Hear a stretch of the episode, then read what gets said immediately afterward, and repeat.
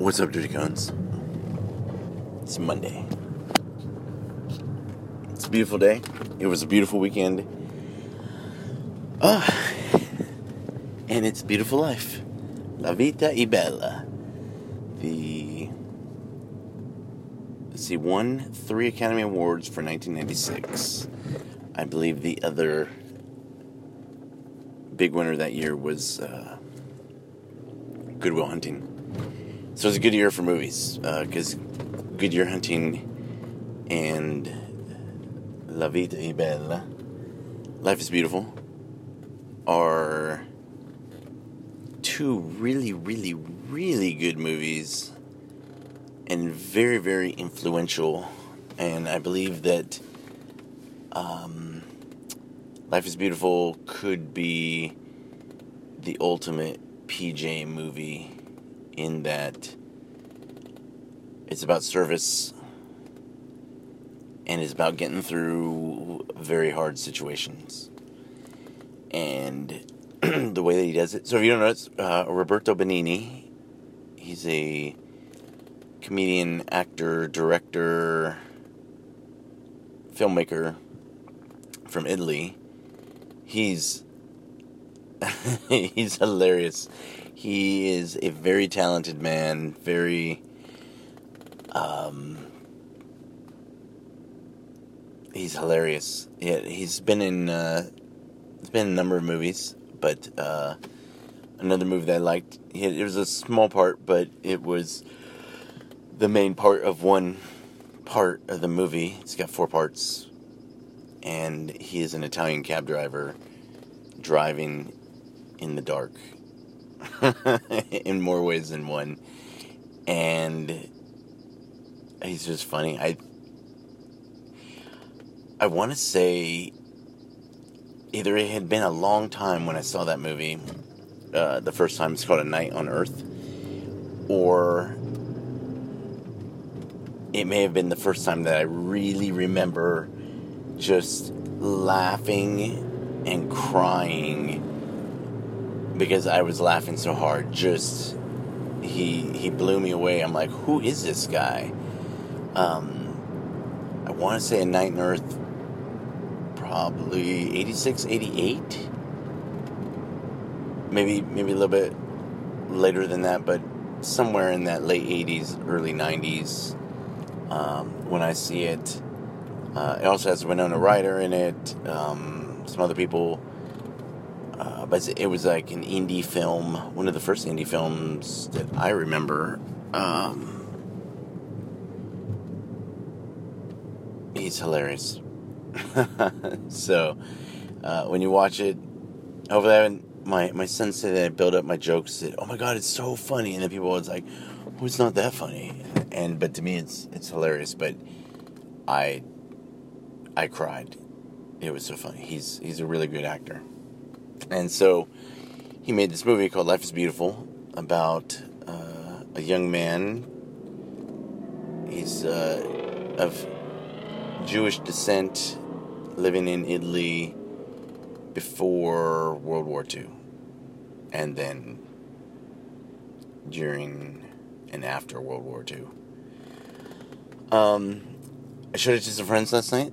Uh, the Italian rescue swimmers came. We all enjoyed it. Uh, I practiced my Italian, my accent. the uh, it's a very good. It's it is a hard movie. So the the premise is that the he's he's a father. Uh, the mother is also there in the concentration camp, but they don't get to see her, but she's still there. He sends her messages of hope. Um, but he and his son are together, and he's hiding his son from the Germans, and then from his son, he's hiding the fact that they're in a concentration camp, and he's convinced him that they're in a uh, in a resort, and that this is all planned, and that if he can suffer through it, that and if he he'll win in the end, and he will win a tank, and it's a beautiful story about the love of a parent for their child and what they would not do. And I still watch this movie about once a year. It's it's a sad movie. It's a very it has a happy ending. And and I tell people, you know, I'm like as long as most of us aren't dead at the end of the day, that is a happy ending. And that's what you, you just have to go with. I mean, life somebody was in a concentration camp. Somebody is suffering, starving right now. Somebody is in a refugee camp. Somebody is has got their life. It's not good. If you're listening to this, or if you're the person speaking this, which is me, your life is not that bad. And um, it's funny. I've I've seen this movie a, a, lot. I have a lot of the dialogue memorized. Um, I think it's where I get my Italian accent from is watching this movie, and so to to say that like I feel and understand this movie is to say I feel and understand this movie. And so last night we're watching it, and there's two times where he's he's laughing, but he's almost crying, and because he's he's lying to his son, um, but for such a good reason that I think that that that stands uh, as a as a monument to to love. Um, I I'm not blaming my parents. I'm I'm saying that I believe I knew uh, the world was a bad place. There, I, I had a pretty no, I had no idea. All right, so I knew about small things, uh, money issues. I knew from watching the news. Uh, poverty's bad, crack is bad. Just sad. The world's a mess. Like I, I understood that, but it wasn't until I was 21 when I joined the Air Force and uh, I went to New Orleans. I went to war. I went to like that. I really saw like how hard life is. Um, some some people growing up in San Antonio, uh, they know at twelve, they know at eight, they know at four years old, they know at birth that life is rough and that you know it's tough. And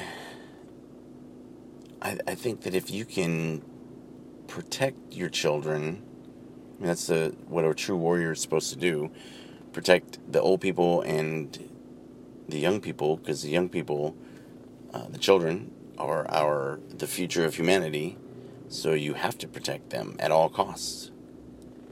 Um, and you just have to. I and and I notice like three out of four people, you know, had something happen to them when they were younger or other things as you grow older. Like everybody had something bad happen to them, you know, but you can't we can't let it get you down. I mean, because unfortunately somebody's got it worse. So if somebody got it worse and they're still able to function and they're still doing well, then I should be able to do it too. And it it's just working on it. Uh, the boys and I like to watch uh, a show called The Librarian. It's on TNT like it used to come out as a regular, what was I guess special, so it was a one-time episode, and then people liked it, so they tried like a second, and then it became a series, and um, really good stories about people, places, things, little mythology, little family, little you know, but um, Mr. Crusher whatever that guy's name was from Star Trek Beyond, the the young boy, Wil Wheaton. maybe it's Wil Wheaton. Um, he plays the main character, and he he has he, he worked alone for a very long time. So now he's got a group of people, and he still does things like he's alone. He doesn't like totally trust them uh, but doesn't trust anybody because you know that's a lot, well because he gets burned anytime he trusts somebody if you watch the series. So, um, and the lady is played by Rebecca Romijn Stamos. Stamos, or sorry, Rebecca Romijn. She's no longer Stamos. Um, he he apologizes for for doing something that he's done before but he's he's working on it, and uh, he's not twerking. He's working on it, and she says that she understands that he's doing his best, and that he was alone for a very long time. So it's okay because she understands that he's trying. And I thought that was a pretty powerful statement, um, because a lot of times we are, we're all or nothing, or um, well, we are all or nothing, but on on all kinds of stuff versus it's like okay i recognize that you're trying you know maybe you recognize that i'm trying on this or you know but we give each other little leeways and then i guarantee you the next time he's thinking about it about doing something you know that maybe not correct or maybe whatever wrong different um he might go oh yeah I'm working on that, so maybe I should speak with her.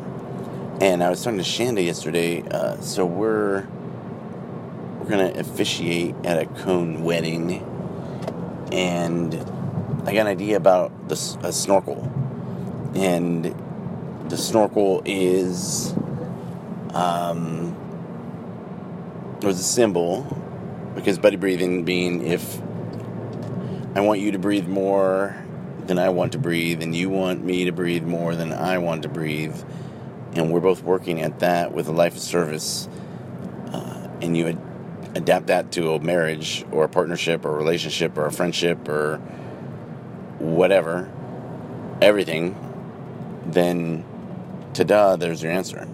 And so if, if you have a snorkel and I notice maybe you're having a bad day or something's not going right, or you know, maybe I'm just going. I'm giving you the snorkel. Here, you breathe. What's up? What's going on? Why are you having trouble breathing? You know, or maybe I'm having a bad day and I grab the snorkel and then give her the snorkel and it just you know it's like saying hey i'm i'm having a bad day. I'm breathing. I don't know what to do.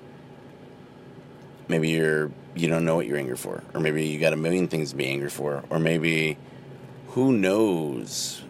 Uh, sometimes you know people get reminded of something bad that happened to them and then they have like flashbacks. And and then they're upset for a day or two, or something reminds them of somebody, or somebody reminds somebody of their father, so they don't like learning from you.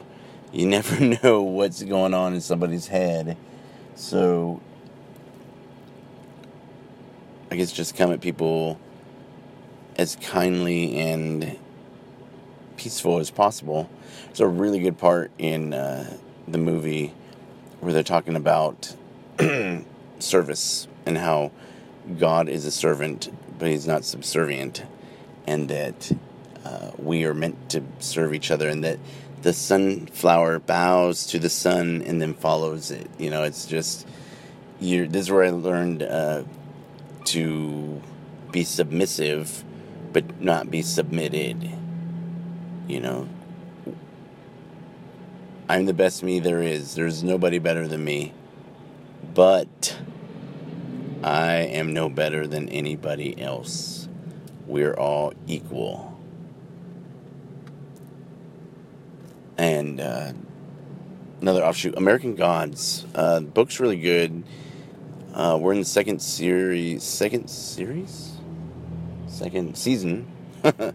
second season for the show. Uh, the book ended somewhere around like kind of three quarters of the way through the first season.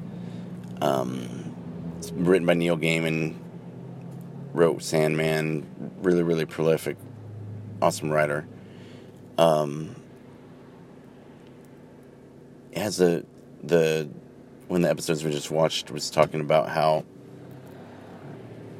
America was started, founded, you know, and and that we had given our solemn oath to to do all the things that the Constitution and the Declaration say, uh, and that basically because of the way that we all are right now, that it's uh, revoked on our our reason and our purpose, and that's why we're having so much trouble.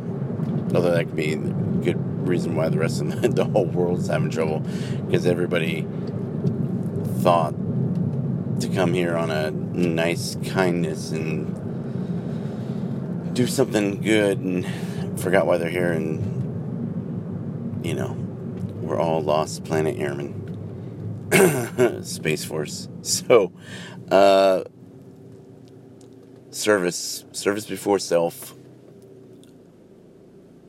And i believe that if you you watch this movie life is beautiful i could go on for hours. I've actually had probably like eight conversations with because i wanted to see how everybody what they thought about it when they saw it or watched it.